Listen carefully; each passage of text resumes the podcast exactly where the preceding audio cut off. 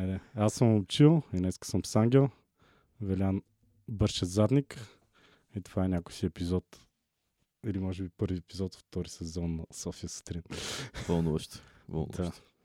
Ангел е музикант, май най-вече. Уж. С какво се занимаваш? Занимавам се електронна музика най-вече, с хардкор пънк по-малко и за нещастия на разни хора. и, и копирайтърствам, уча докторантура, преподавам в НХА. Е, такива. Как почна с музиката? А, супер случайно. Супер случайно на един кофти компютър, който си бях купил след като моя беше превзет, и на един петстотин мегахерца с, не знам, шейсет и четири RAM инсталирах един пагубен Fruity Loops, който не можеше да преживее повече от шест-седем канала аудио и битове и всякакви такива истории някакси не, не му се получаваха и затова почнах да правя неща без битове и си мислех, че съм открил топлата вода, обаче не бях и намерих разни онлайн радиа в интернет, дарк ембиент радио точка ди за винаги в душата ми и осъзнах, че хората всъщност правят вече такава музика, която е без бит основно.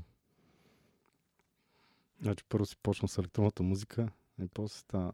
Да, първо почнах с електронната музика, въпреки че много ми се искаше да имам банда, обаче живеех в Сливен и единствената репетиционна, до която успяхме да се докопаме, беше горе-долу по същото време, когато почнах да правя те електронни истории. Беше в бившия сливенски затвор, който се превърна нещо като в музей. И имахме барабани, усилватели, от събирани от тук от там. И обаче ограбиха и останахме без нещата, които имаше на разположение там. И метала и хардкор останаха на по-късен етап, когато се преместих в София. А, за електронната музика, нали, не ти трябва нищо друго, освен един компютър и една стая. Вече може и да не е стая, може и вънка на полето. Така. Аз, моите наблюдения над музикантите, защото обикновено правят обратното, първо са с инструменти и след това с компютри. И след това от компютрите май отново към няк... някакви инструменти. Да, общо взето има, общо взето има такава история. Абе, аз съм пробвал с инструмент. А, беше ми подарена от покойния ми дядо една акустична китара, на която трябваше да се науча, обаче нещо, акустичен инструмент не беше моето нещо и освен една-две песни на Корн, друго не, не успях с да, да се получа. И затова някакси по, исках по-бързо да виждам резултата от това, което което свиря и в последствие става това, което ти казваш. По-скоро, когато няколко години вече бях правил електронна музика, схванах и, и в момента ползвам синтезатори, китари и такива неща, но всичките са на някакво много примитивно ниво, което пък ми е достатъчно за това, което правя. А ти нарочно ли се стремиш да е по-примитивно? Или... О, въобще не се стремят, просто толкова си мога. Но и е, ме съмнявам, че някога ще имам търпението да се науча на какъвто инструмент да свира по-добре от примитивно и не мисля, че е нужно. Има достатъчно велики и гениални изпълнители на всякакви инструменти. Е, нали с електронната музика, която правиш, правиш не имаш ли някаква градация, как, как примерно се учиш и да правиш по-софистицирано? Абе, явно има градация. Аз имам един много, много добър спомен. А, един добър мой приятел Христо Господинов от Ambient проекта Shrine, който е един от най- така, как да кажа, добре приятите навсякъде по света проекти. След един концерт, който правихме с него, той дойде и ми каза, нали, супер беше, ама няма ли се научиш най-накрая да правиш звук? И И последните няколко неща, които съм правил, реално последните две плочи, а, пак си говорих с него по повод звука и ми каза, че нали, вече звучат по доста, по доста по-правилен, по-добър начин, тъй като неговото мнение за мен винаги е било дълновидно, защото той е такъв, бих казал, дори музикален сноб и такъв мега перфекционист, който отделя безброй часове на продукцията си, докато аз съм повече панкар. Той ти си панкар. Я, я разкажи, като записваш касетки, то шуми и пука. И, и заслужава ли си цялото усилие да мастерираш един албум, който накрая е наистина какво ще излезе? Слуша се на някакви допотопни стари кастофони. Ами, то пак това е по, по-добрия вариант, защото а, реално като действаш, а, като пак хвърляш много пари в продукции и такива истории, а, хората го слушат на гадните клони на лаптопа си. Така че по-добре да го слушат на лента, защото поне е стигнал до някакъв носител. А, лентата си допринася по някакъв много готин начин и отцветява звука и добавя характер и е доста, доста по-интересно, отколкото само дигиталните файлове, но, но струва си, струва си, защото не е чак толкова брутална разликата. Сега, верно, ако записаш и работиш много гадни а, декове, сигурно няма да чуеш това, което трябва да чуеш, но има и много хубави такива, така че добре да се погрижиш за хората, които имат хубава техника. Ма, ти пак правиш го електронно на компютъра. Не си, примерно, не е аналогово към аналогово. Ами не, това е най... Това е... Back in the days. Да, това е най-големия майтап, че дори да отидеш да записваш някъде на лента, то стига до хората пак дигитално и, и някакси няма го вече това от back in the day. Има, имат хора с много голям бюджет, които могат да си го позволят, но няма почти вече начин как да... да избегнеш а, дигиталния момент.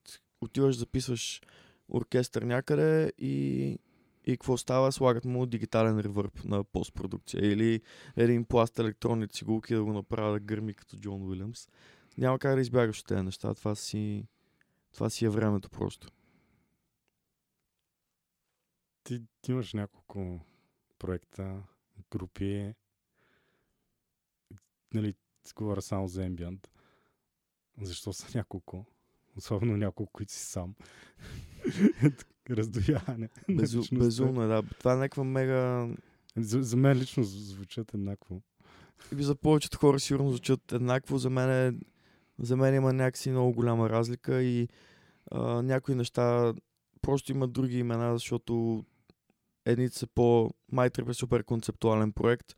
А, има тракове, които искам да са по-свободни и затова... изкачат други неща, но наистина човек трябва да е доста, може би, навътре в музиката или поне да и даде шанс доста, доста повече от, нали, слушането на, на фон, за да, а, за да може да, да усети тези разлики. Но истината е, че не са чак хипер-мега колосални, но, но за мен има смисъл нещата да са с различни имена. Ама ти ако се мислиш и с... Хардкор бандите е така. Колко, колко хардкор банди има на едни и същи хора, които могат да звучат еднакво за останалите. Е, но те поне са в различна конфигурация от хора. Да, поне с мене, да, поне с мене, поне с мене кой свири на барабаните, иначе аз съм си все сам. Но, но да, има пак какво човек да промени. Може един проект да е свирен само на китари, един може синтезатор, един може само с намерени звуци или...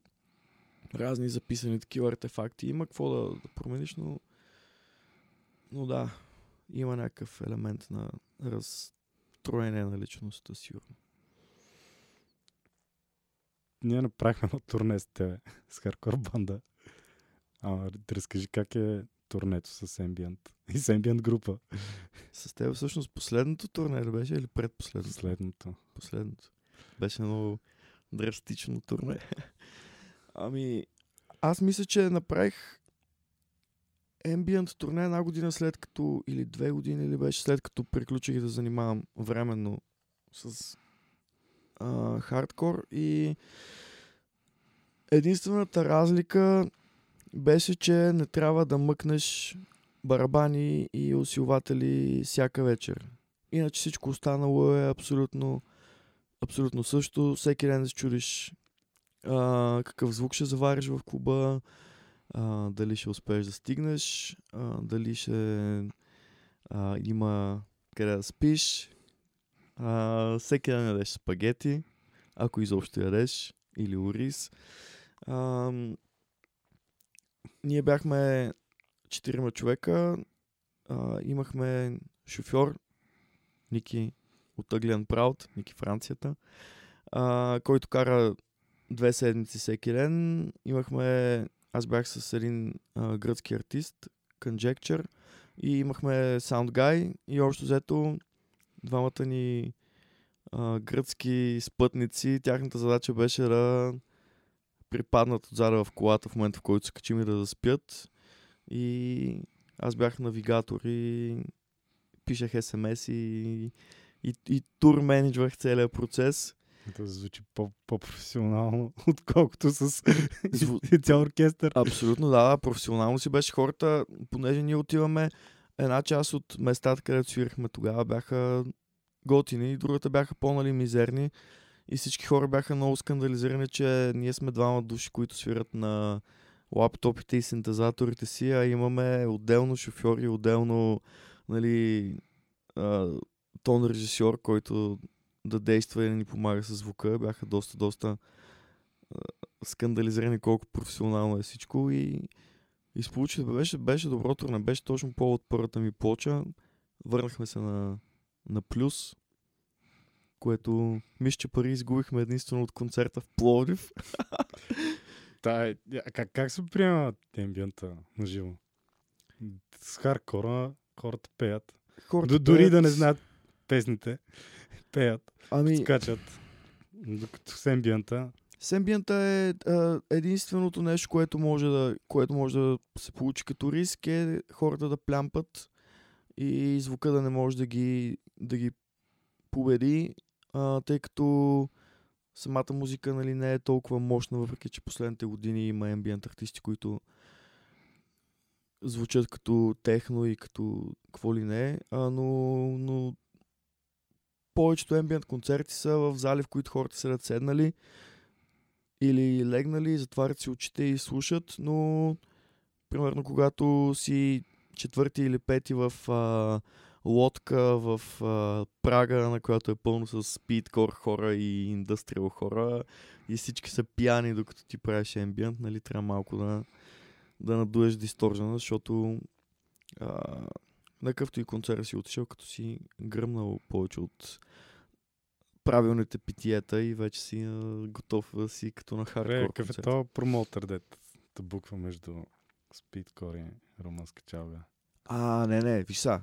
Нямаше спидкор, имаше хора, които слушат спидкор.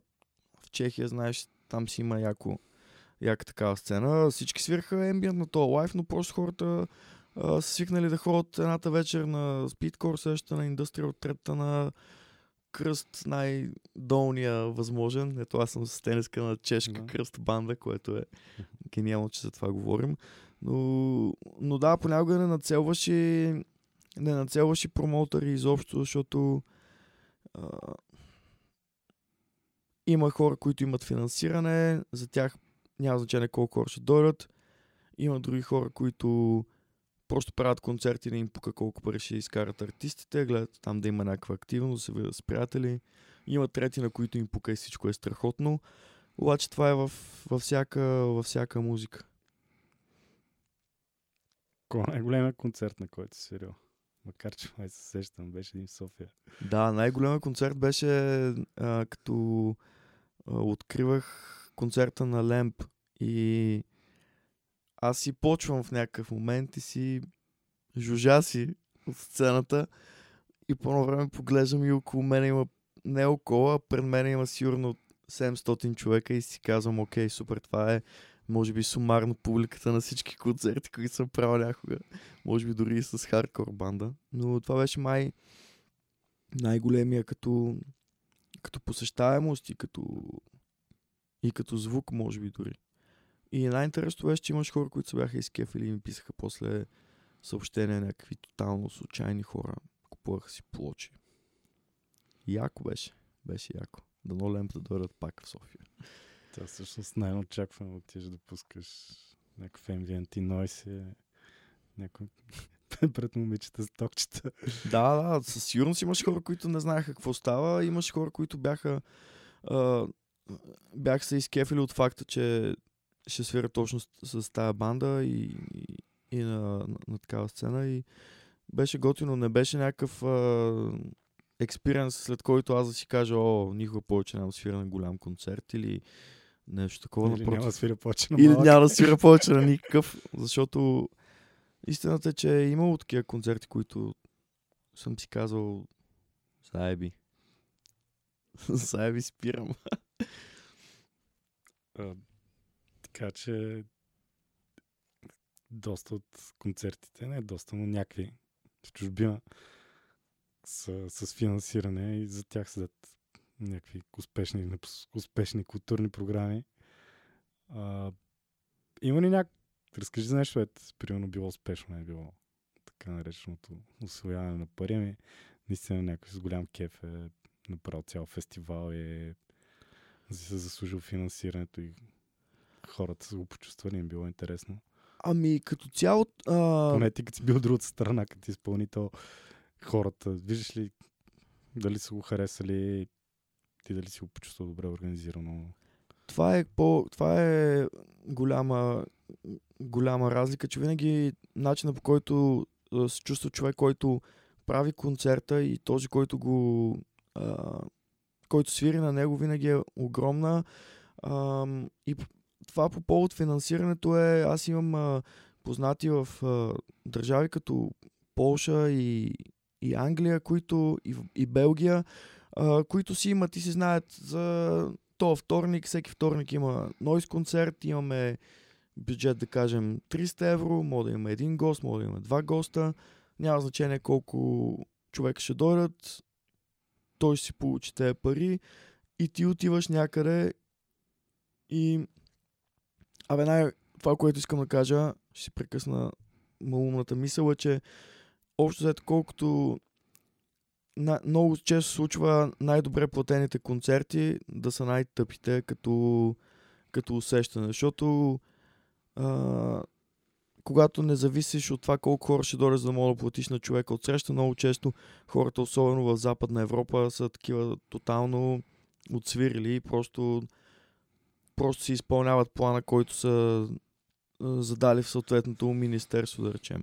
Значи не само тук е така. Абсолютно, абсолютно не е само, не е само тук. И м- един от най-готините фестивали, на които съм бил, които съм свирил изобщо, беше в София две и не помня коя година, и осма, девета, не знам.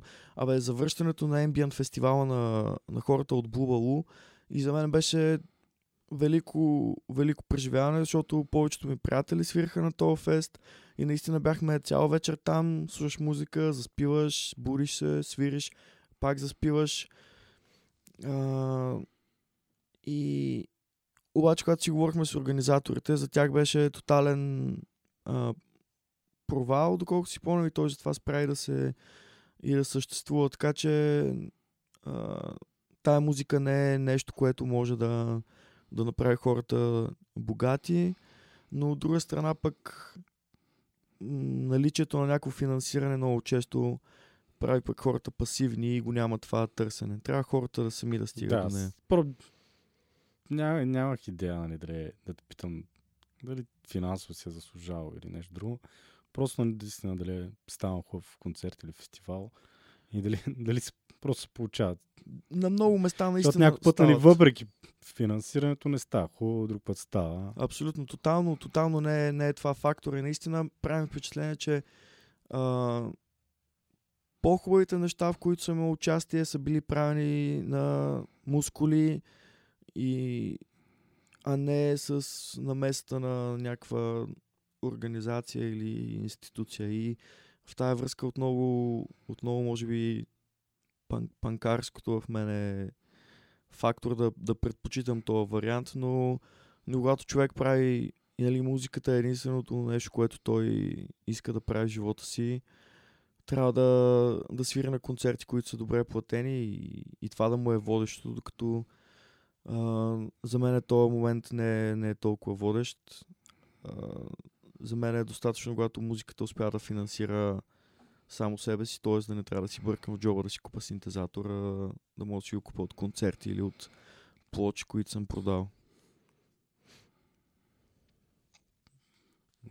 Доволен си, нали, хобито ти, или дори въпреки, че ти е професия. Да, хобито ми да... за момента да се само, самофинансира, да не... Само да, да не, се движи. Да не продължава да яде пари, както е яло доста години. А пък... Да, я знам. То в някакъв... В някакъв момент, според мен, нещата, които, които хората правят в момента, доста се размила границата между хоби и професия, защото мога да изкараш пари от всякакви неща, които, които изобщо не си учил. Аз съм завършил първо икономика, след това съм завършил музика. От икономика не мисля, че съм изкарал някога пари.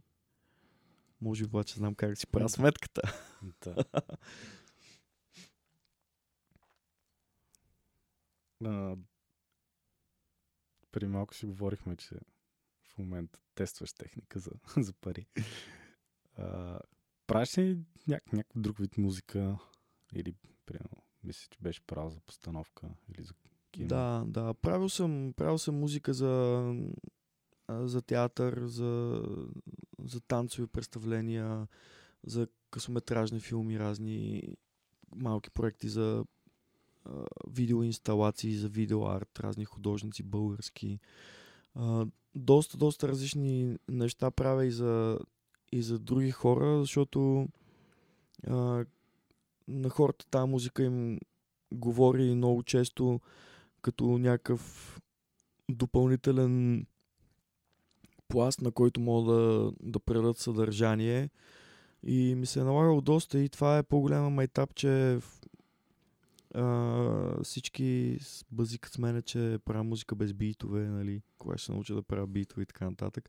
Но, но повечето неща, които съм правил с ритъм, са били точно за за проекти, които не са, не са изцяло моя, на които съм по-скоро, нали, наед да, да правя нещо и, и е винаги забавно. Посл... Наистина, последното нещо, което бях правил е миналата година музика за едно танцово представление в, а, как се казваш, не танцовия театър, ами забравих.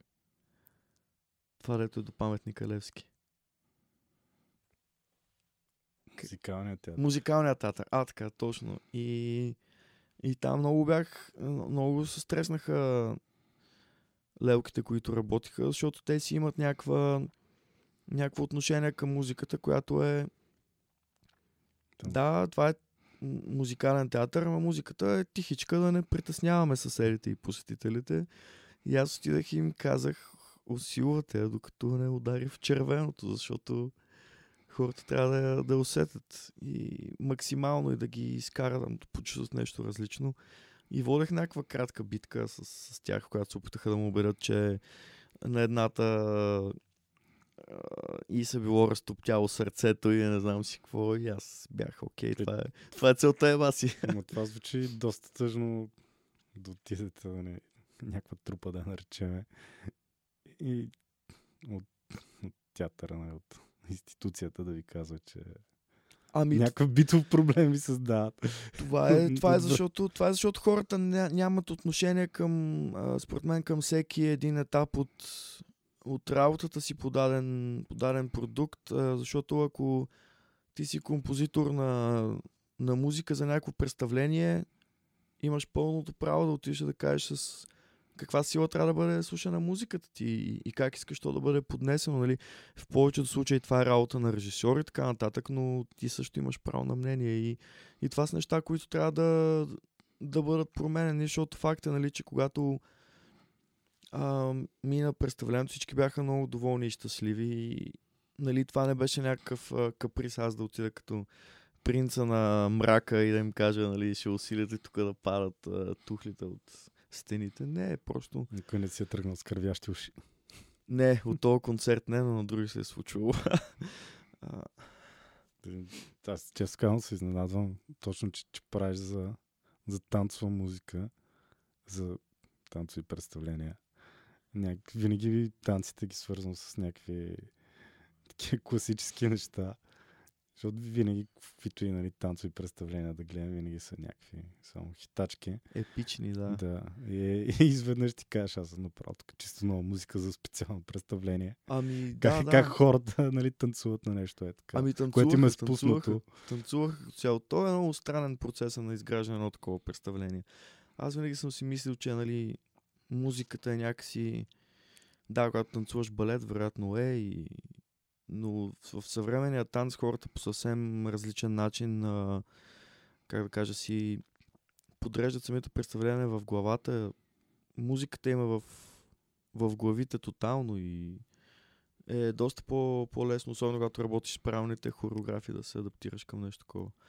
Но не съм правил кой знае колко много такива неща, за да мога да говоря много и всъщност не знам. Не съм правил от нищо по прекалено много, за да ми писне. По-скоро, как да ти кажа, мислех си скоро а, нашия общо познат Вестимир да ми бе го накарал да ми прави сайт, да действаме по това. Не го ли направихте? Не го направихме. Видяхме се един път и си казах, че ако си направя сайта прекалено комерциално и прекалено лесно, хората могат да му намират, да ме занимават с глупости. И реших, че предпочитам да остана по... Той си изтрие нещата от LinkedIn, защото само искат някакви хора да правят стартъпи с него за без пари. Абсолютно, да. Това е много, много интересно. Колко аз последните две места, на които работя, са оферти, които са дошли при мен от LinkedIn. Обаче като отворя LinkedIn и го затварям на следващата секунда, защото има безумни неща напоследък в него. И интернет е доста, доста... нож с две острета и, и трябва много внимателно човек да, да, да гледа къде присъства и, какво, и кой може да се свържи с него, защото наистина е брутално. А иначе, пак да се върна към Вестимир, показвам един сайт на рекламна агенция и нали, в контакт формата пишеше нали, какво очаквате, какво искате да правите и очаквам бюджет. Имаше слайдър и минимум беше примерно сто бона. Тъй ти, ти можеш така да си направиш. Трябва да си направим слайдър. О, май ще се обажам на Вестимир.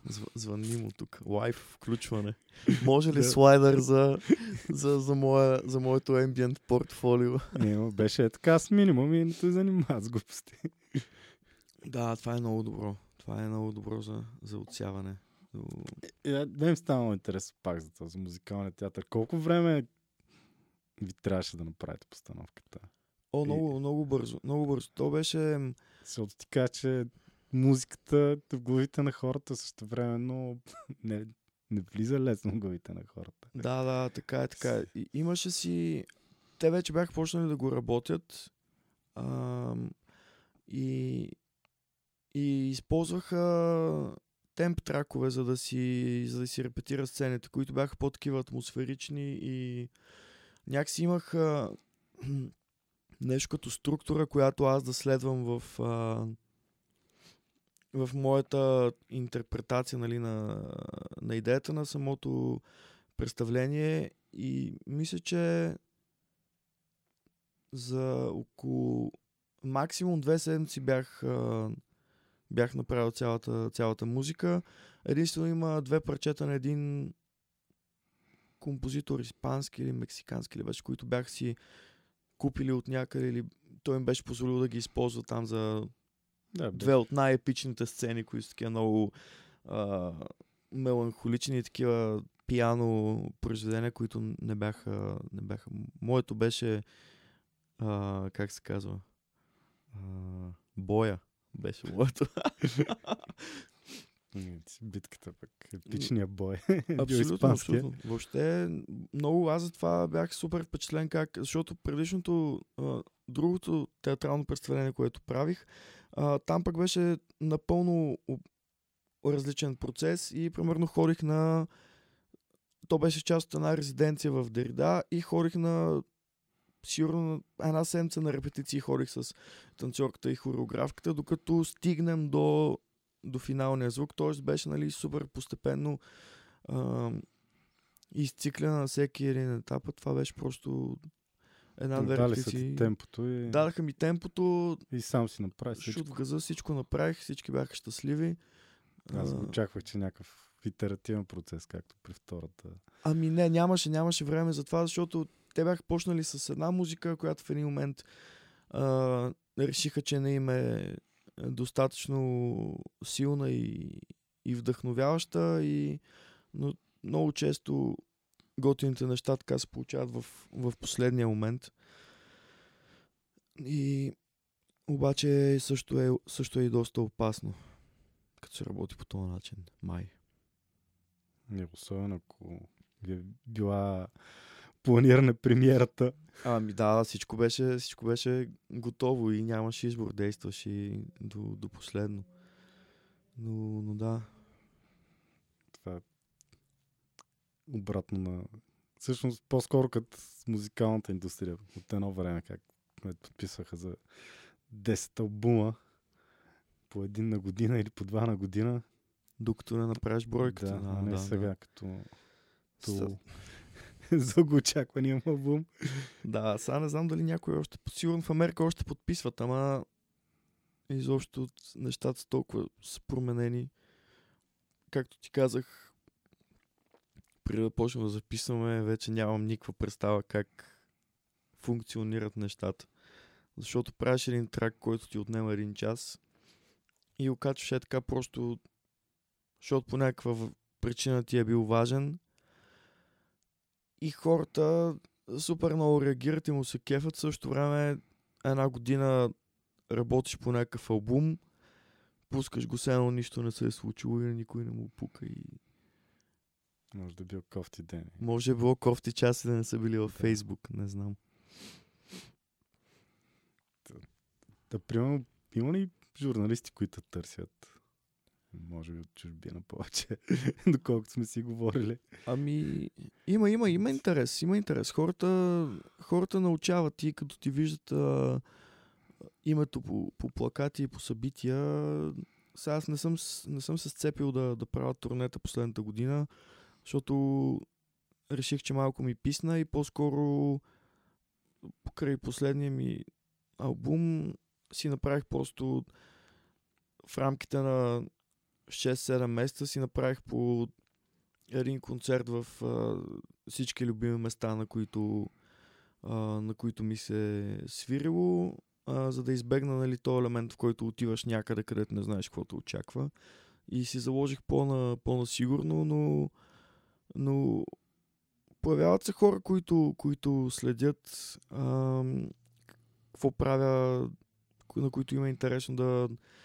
А, да да ми задават въпрос за интервюта или да, или да пишат рецензии на неща, които правя. Има някаква градация в това, а, в начина, по който а, реагират на, на, на новите парчета. Има интерес, но има и интерес и в, а, и в България и това е, това е доста яко, защото в септември ходих в, за четири-пет концерта в Англия и свирихме в Лондон, някакъв лайв пред двайсет човека, докато предишната седмица в София бяхме правили концерт пред шейсет примерно и, и някакси си казваш, окей, иначе нещата тук не са толкова зле, колкото на някои хора им се иска да бъдат, даже напротив, просто се развиват по някакъв си техен наш по-скоро начин. Да, е, сега някой мога каже, че Лондон просто не им пука за българи. Защото очевидно има такава сцена. Поканили са и там. Със сигурност, да, да, със сигурност, но истината е, че хората като чуят Източна Европа, Румъния, България, Сърбия, на гърците повече се радват, мисля, но, но тук сме малко, малко сме блеклиснати. И ако един а, музикант от а, Англия или трябва да работи здраво, за да, за да бъде чут в цялата тази музика, която се бълва в момента. Българските банди, бандите от региона трябва да работят сигурно три пъти по-здраво, за да може някой да им обърне внимание. Което, нали, изобщо не, не го казвам по някакъв начин, как ние сме унеправдани и ние сме мега велики. Не, просто хората трябва да действат, ако искат да им случват някакви неща. А не да чакат, нали, магическия имейл от а, промоутър в Бергхайн, който да ги покане да хедлайнват някакво мега парти. Няма как да стане. Хората трябва да научат за тебе, което става само с бутане или с късмет, или с късмет и бутане. Аз но нямам наблюдение. Както кажа, в Източна Европа, като живеех малко по-северна Източна Европа, там яко се слушаха местни банди, ама и там не чух лоша банда и нямаше лошо звучен концерт, дори в квартална кръчма. И може би това е нещо, което трябва да бута нещата напред. Докато ти, както кажеш, ходиш по някакви места и се чудиш не как ще звучи, а дали ще звучи въобще. Абсолютно да, но лошото е, че тук отиваш, тук много често и в а, България отиваш в добре оборудвани клубове и, и също не знаеш как ще звучи цялото нещо. А, самите банди, които свирят много често, нямат идея и концепт за това как да звучат наживо. А, нямат кабел, с който да се включат в... А, усилвателя си а, или палки за барабаните и, нали, и, и, и ти си казваш, окей, да, значи има някаква причина, заради която Източна Европа е блеклистната и това е, защото като някой ти е повярвал и е букнал някой, който не мога да си свърши работата, защото нали, независимо, че това мога ти е хоби, ти трябва да имаш професионално отношение към него и няма как да, да прогресират нещата. Да, музиката е забавно и, и парти нещо и трябва да забавляваме, а, че свирим с приятелите си, но нали, не трябва да свирим като лайна и трябва да го, да го правим готино. Гръцките банди обаче а, като, като западни са.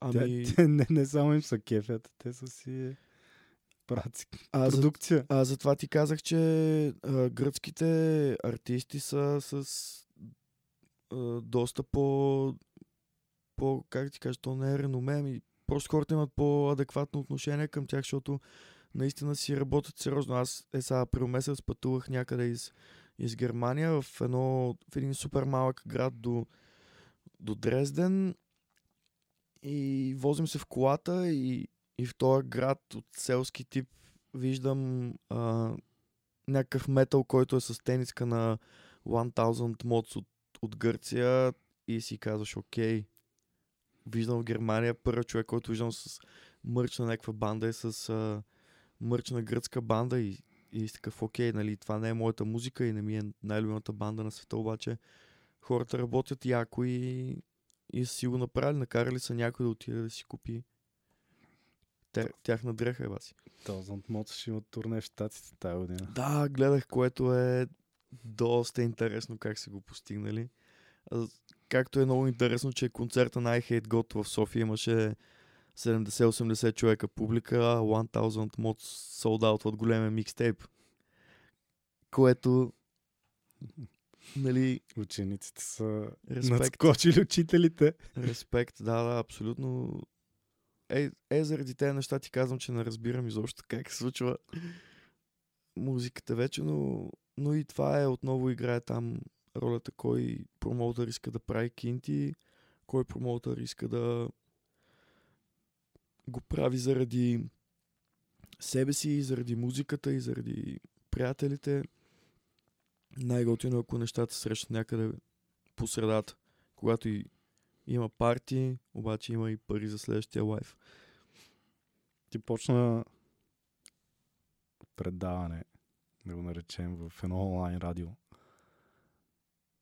Това някакси като съпротива, че по обикновените радиа не могат да те пуснат ли е? А, въобще не, въобще не е съпротива. По-скоро е подкрепена на, на някаква такава кауза и а, защото за мен радиото е много, много, много интересно нещо и, и като цяло тая култура с а, подкасти, Uh, миксове за, за разни списания и всякакви такива неща много, много ме кефи. Uh, истината част не мога да се оплача в благодарение на, на хора като Цветан Цветанов, Аларма Пънк Джаз и, и мои концерти и, и, и парчета на всичките ми безумни проекти доста са въртени по, по радиото, но, но това, нали, не съм забогатял от а, Music Author и Profon.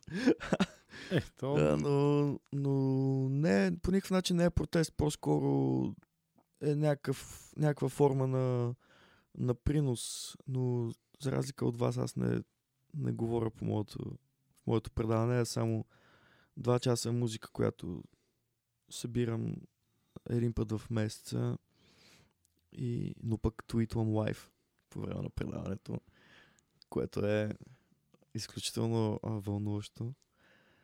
А, и получава готино, пишат ми супер много хора, докато ри предаването, питат кой е този трак, кой е на трак, къде мога да го намеря, и, и е факт, че явно има, имат нужда хората да слушат радио, и то да слушат радиопредавания, и които са с музика, която е подбрана от някой по някаква причина, и а, имат нужда да се доверяват на някой за, за нещо, защото едно време било така, слушаш любимото си радиопредаване, записваш на касетки, каквото те кефи, защото нямаш достъп. В момента имаш достъп до всичко, обаче не мога да изслушаш всичко и слушаш любимите си предавания, за да мога да видиш някой, на който имаш доверие, какво ти е подбрал, и да откриеш някакви неща, които евентуално да подкрепиш, защото не може и да си купиш всички плочи на света, колкото и да си иска. Да, може и да тръгнеш някаква лоша спирала, да, изсу... да изслушаш всичко, което не е хубаво. Абсолютно също, да. По-добре някой да го курира. Абсолютно, абсолютно. Това ние с тебе си говорихме за това съдържание, и аз ровичкам тук напоследък и с разни подкасти за видеоигри, етки и още ни издания на касетки, които мене много ме трогват. И много скеф, че хората яко съпортват такива радиопредавания, и се чудя кога и на националните радиа ще им дойде на акъла, че могат да съществуват и по някакъв такъв начин и да създават допълнително съдържание, да, което е само за абонати. Всякакви такива истории, толкова много неща могат да правят хората. Нашето национално радио има презумче, че създава, нали, музика там с всичките оркестри, но, но някак си ма е останал в някакво доста старо време. Ами останало е, да, и лошото е, че хората, които, а, които имат идеята да, да направят нещо ново, са, са доста недостатъчни и доста бързо ги а, задушава системата, ма пък в крайна сметка, нали, трябва да, да спреми с оправданията, и когато нещо не те устроя като среда, просто отваряш страницата, правиш си Mixcloud, купуваш си един микрофон, един рекордер и действаш, и ако правиш готини неща, ще блъскаш една година като ненормален за никакви пари, впоследствие хората ще а, разберат къде е на хляба мекото. Да, да. Е, другото, примерно, за този ден си говорихме и за Би Би Си, как ти слушаш някаква банда на живо, нали, малък клуб, и в същото време слушаш и в колата. Абсолютно. По Би Би Си. И, примерно, Би Би Си имат лайв сешън, както, нали, с Кинг, с български музикант, който няма лайв сешън по... Не, май вече имаш лайв сешън по българско радио. Но те, нали, най-малкото, също време, нали, някакви така сравнително неизвестни американски хардкор банди също правят по Би Би Си едно, и ето може да изглежда. Може, абсолютно, абсолютно. И... това е... Такива радиостанции имат бас и оборудването. И... Не само до оборудване, но нали, музиката, нали, дори от малка група, както си говорим, може да докосне хората и им се дава, нали, хоризонт за работа и за абсолютно кой да ги слуши. Е, най-малкото е нов, нов материал, защото тук, колкото и София и България, си има банди, които са, са на много готино ниво и които дори не биха искали пари, за да отидат и да направят, да снимат и да запишат готино някъде някаква сесия с два-три трака, И това ще е пак нова музика и, и продукция на самото радио или на, на човек, който го прави, може да стане много интересно, но може би тази апатия още ни тормози тук нас и не, не им се занимава на хората. Гледал ли си на мистерията на българските гласове, сесията в кей екс пи?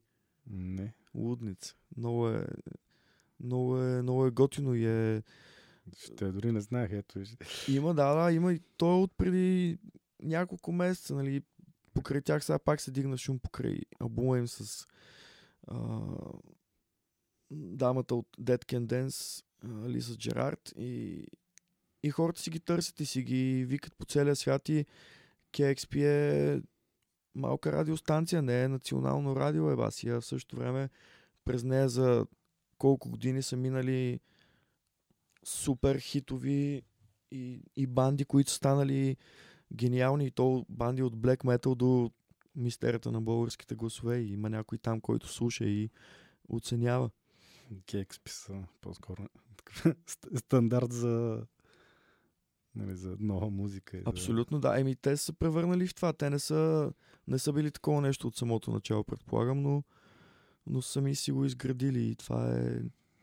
А там, където са те, а, не е много лесно да си а, да си стандарт, защото има яко конкуренция тук си. Тук никой почти не прави такива неща. Да, има а, разни сайтове и платформи, които правят лайв сесии на разни банди, което е готино начало, но тук реално, да кажем, националното радио няма конкуренция. Кой му е конкуренция? Кой има по, по-брутално оборудване от него? Кой има по-голямо финансиране от него? Трябва да, да се действа на макс. Сега в, в Сърбия при няколко месеца аз съм изключително трогнат, че една, една мацка, а, Светлана Мараш, заедно с а, инженери от Холандия или откъде бяха, хванаха и реставрираха а, синта, който имат от шейсетте осемдесетте години, какъвто синт сме имали и ние, мисля, че в а, нашото радио, от което вече няма, от който вече няма и следа.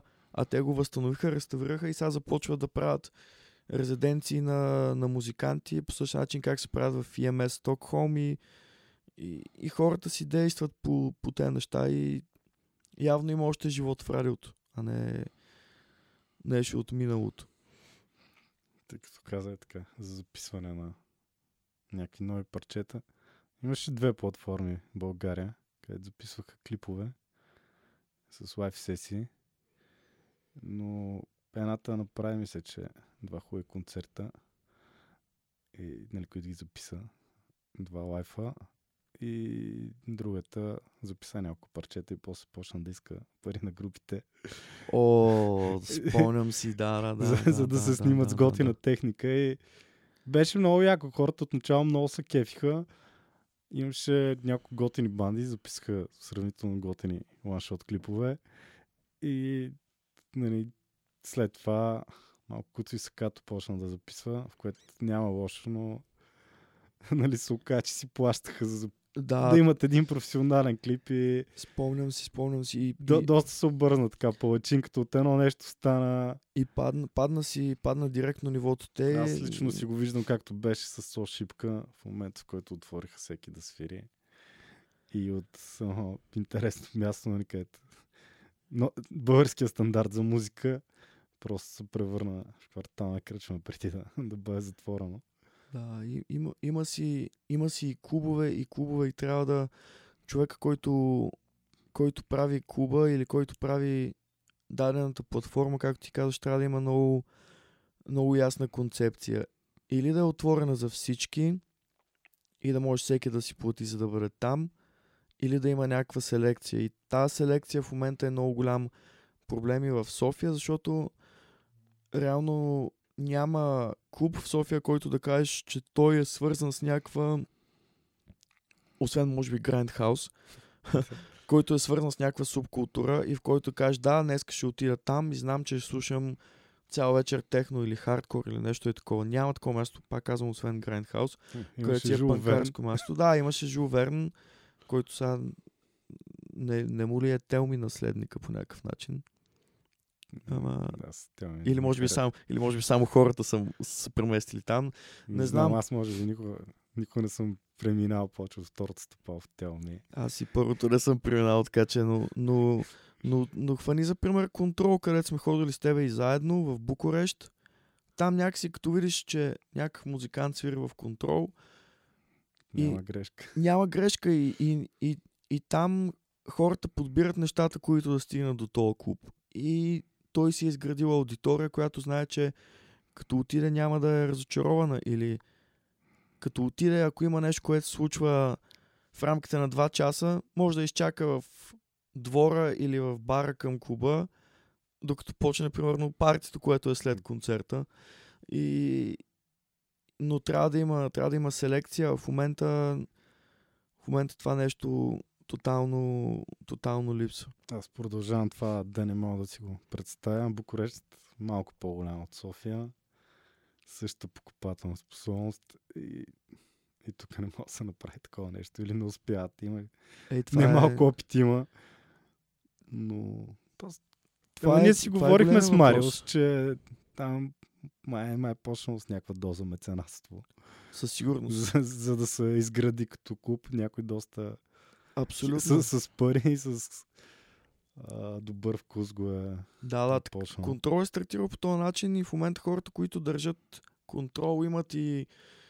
Uh, ресторант и мисля, че още един клуб, които се казват, нали, Shift и Delete, uh, и съответно то мисля, че ресторантът е над, над Контрол и, и там мозъците са двама. Единия мега меломан, който е супер в час какво случва в музиката, другия е брутален хладнокръвен бизнесмен и двамата си uh, функционират адекватно и единия казва, окей, Тим Хекър е топ of the pops в момента, ambient, experimental музика. Ще го букнем, ще изгубим малко пари. През седмицата има още три партита обаче с техно, които ще ни възстановят парите. Играем го. И отиваш да гледаш Тим Хекър за пет евро вход и по същия начин ние гледахме Лорел Хел и Хексън Клок за пак за някакви смешни пари, десет лева или какво беше, някаква така е, история. Тогава бяха на Red Bull Academy. Но пак, да, но пак. Но иначе пак... другите ивенти са с европейски цени. И бара е с европейски цени. Бара е с европейски цени и това е също друго нещо, което им позволява да им позволява тая свобода и им позволява да имат отношение към, към артистите си, което е на, на адекватно ниво. А тук клубовете се опитват, нали, да угодят на всички останали, но не и на хората, които ще свират и които реално правят събитието в, а, в тая вечер, защото за мен е безумно да не можеш да си позволиш да дадеш на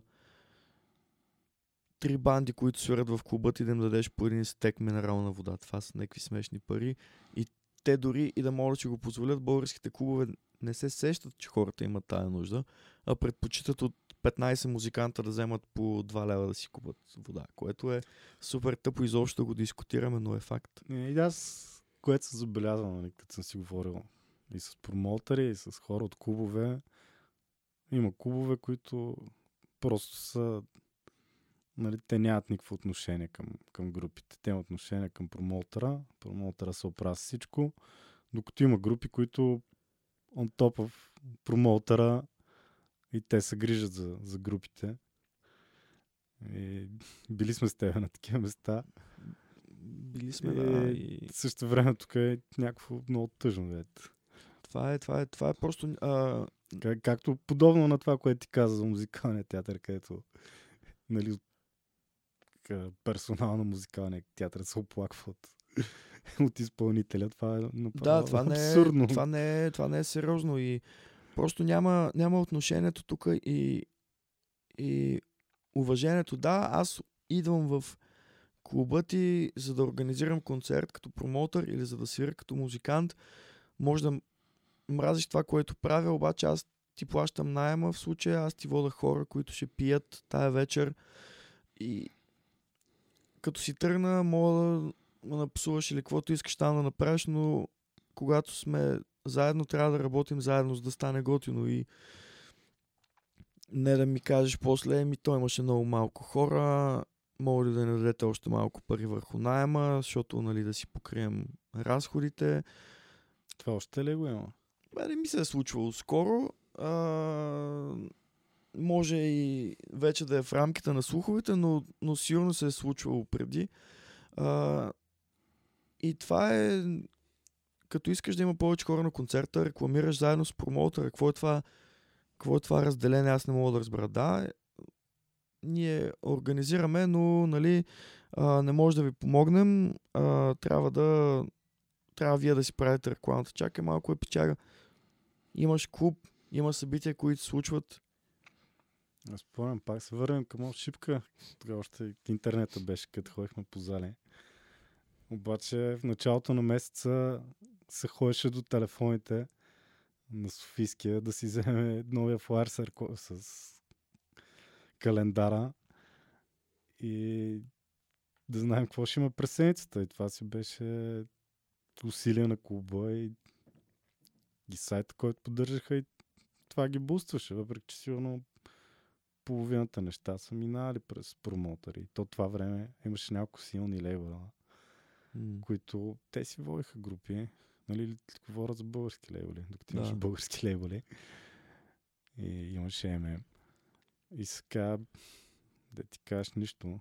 Това е другия проблем, че тук не се... Тук не се издава музика, как ти кажа, по, по-организирано, защото а, наистина аз едно време, като, още като живеех в Сливен, като съм бил на тринайсет-четиринайсет години, като съм гледал точно ММ и, и съм следил и, и какво правят и хардкор лейбъли, като Years of Pain, и в Варна имаше някакви лейбъли, United and Strong и не знам си какво и всякакви такива сайтове. И ти когато видиш, че някой се занимава с нещо и някакъв трети човек вкарва пари, за да може да издаде диска на другия човек, ти си кажеш, окей, тук случва нещо, аз трябва да участвам по някакъв начин.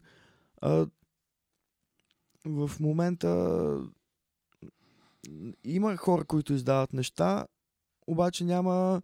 Някакси всичко се прави за... Как ти кажа? Като за, за себе си се едно. А... Имам, имам хубава работа, имам мечта да издам албуми. Да, аре сега ще направим... Ще си фърля спестяванията. триста си ди-арки тук ще гръмнем и... И някакво... Много, много, много странно. А...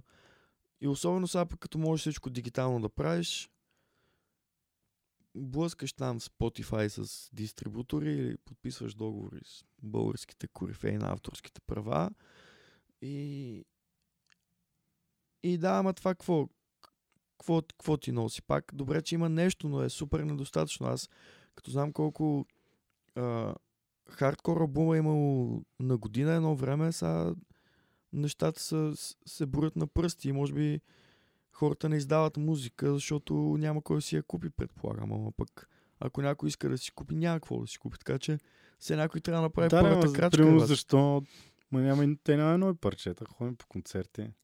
И това е също така. Да, ти все пак трябва да направиш ня- някаква музика, за да издадеш. Ама и тук вече пак се връщаме на, на момента колко. Колко, колко, колко точно си музикант, колко ти е... А, приоритет това и... Защото ако на всички оправданието е, ние си го правим за забавление и така нататък. Окей, ама ти можеш да забавляваш и в репетиционната си, без да а, излизаш от... Защото като излезеш като банда, има реалния шанс някой да се изкефи. И то може пък да иска да го слуша това нещо повече и повече и някакси създаваш очаквания, които, които в, момент, в някакъв момент мога да не изпълниш и... И това е доста, доста опасна позиция, според мен.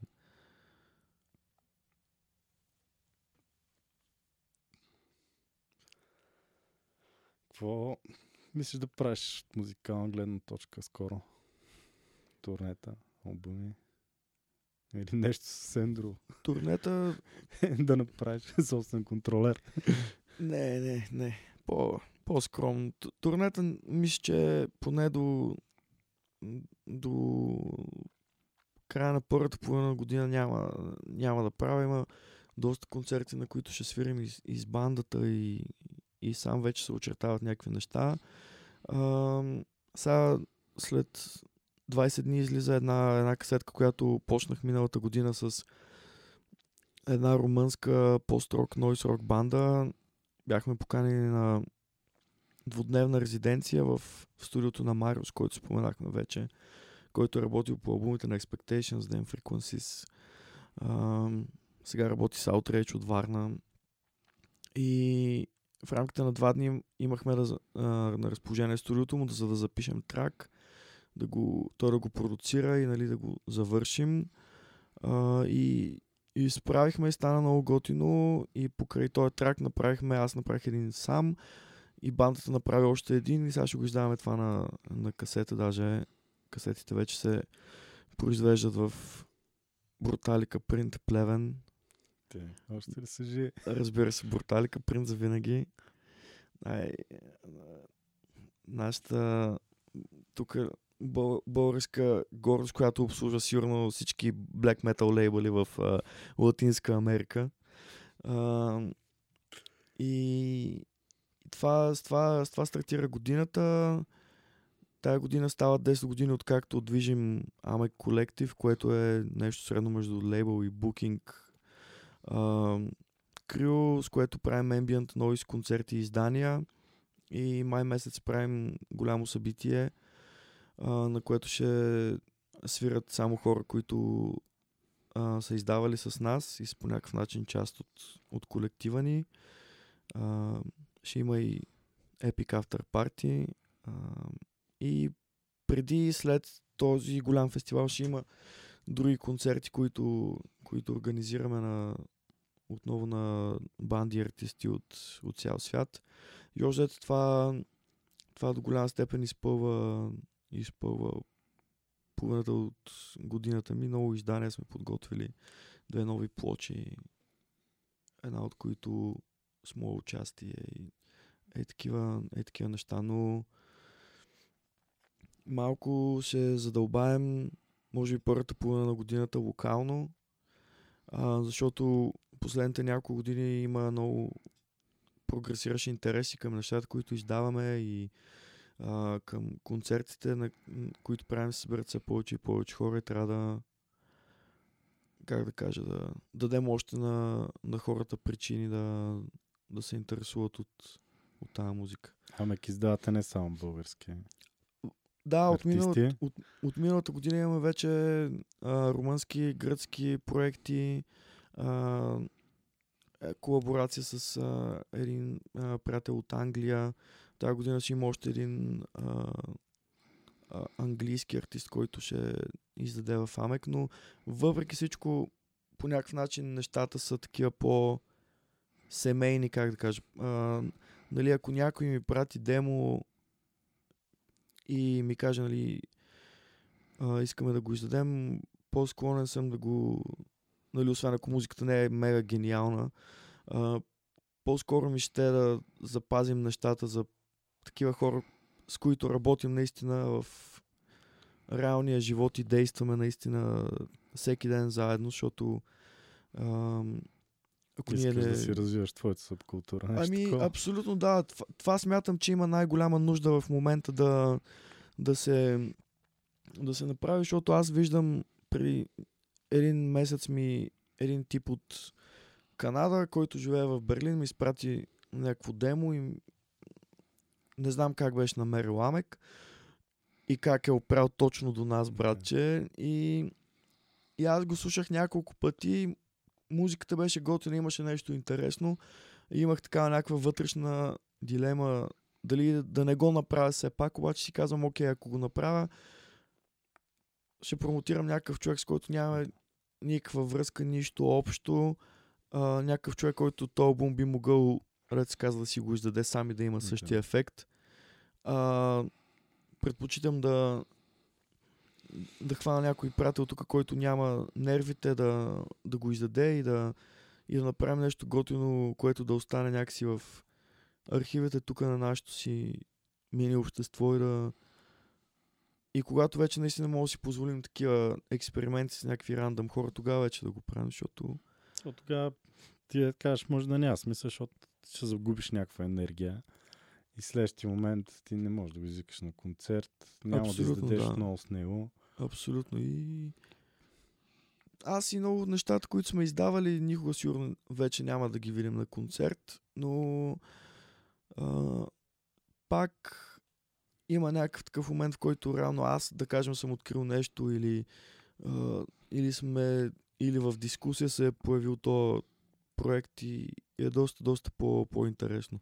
Дали, кеф са доста, че има случайни хора, които ми пишат съобщения и въпреки всичко ми пращат демота, а, кое значи, че по някакъв начин сме стигнали и до хора, които са извън, извън България, но, но за момента тук има още много работа да се свърши. Даре да, да приключим с тази страна на музиката. Ти, ти преподаваш музика в консерва... консерваторията. Не, в консерваторията, в художествената академия. Да. Това е някаква конс... консерваторията за бедни.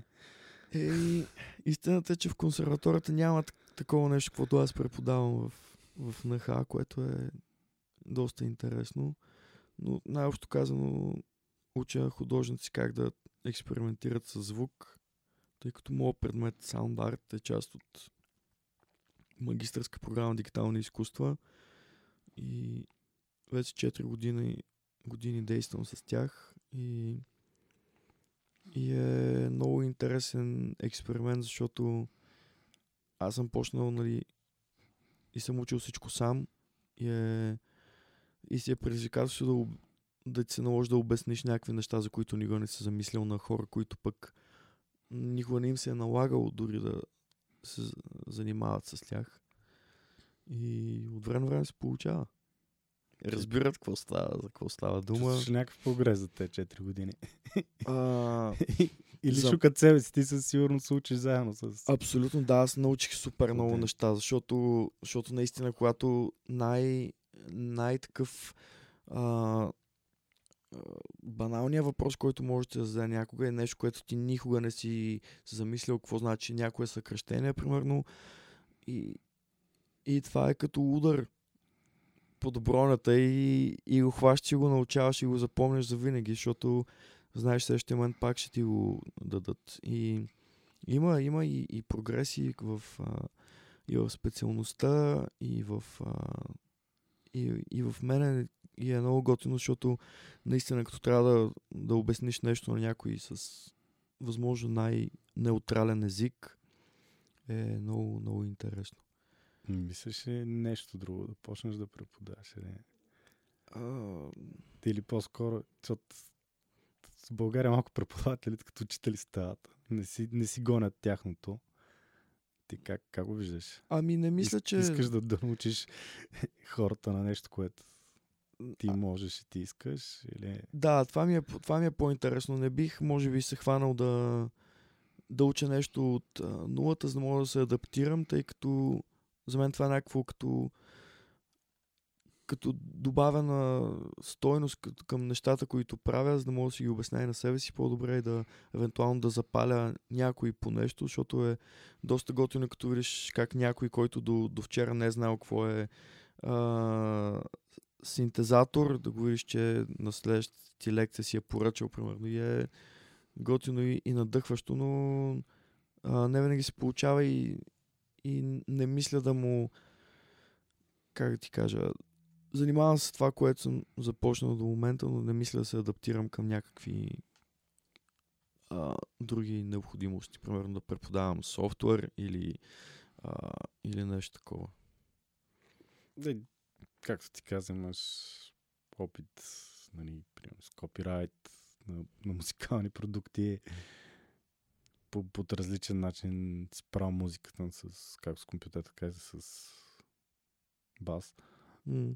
М- може би, да, някакъв такъв предмет или не. Нещо такова. Да. Ами, да, това, което... Или просто проекти с, като дипломни проекти да, да направите нещо. Да, това, което бих правил, са по-такива практически и а, реални, реални проекти, по които да могат да се, да се движат нещата, но, но от, от друга страна, за мен е по... как ти кажа, по-ясно, по-интересно е да, да имаш някаква идея от самото начало и да кажеш, окей, аз ще правя музиката към еди каква си инсталация, да речем, или, или някакъв конкретен звук. А, не е толкова интересно за мен обучение тип workshop или нещо подобно, в което да, да научиш хората, да кажем, да направят някакъв surround sound и да си пръснат някакви звучета, които те спрели. Те неща, всеки според мен може сам да си ги научи в с YouTube туториали или с нещо и такова. По, по-важно е за мен да се работи по проекти, които се реализират. Тоест, това ще си правиш постановка, постановка, изложба, инсталация, нещо такова. И от тази гледна точка е интересно наистина, защото хората, които са минали през специалността, са супер различни от всякакъв всякакъв бекграунд и това е най- най-готиното, че са мега-мега различни един от друг и със всеки има какво да, какво да научиш и на какво да го научиш и, и с много от тях има неща, които мога да направите заедно. Ами така с този позитивен дух да приключваме. Да, да, трябва позитивизъм. Трябва позитивизъм и по-малко оплакване, защото няма нужда. И аз бях Момчил, това беше Ангел и сега ще вземем да режем глупостите, които говорихме. Правили на ембиент. Да. До скоро, може да пуснем някои парче, ако ми даде права. Давам веднага.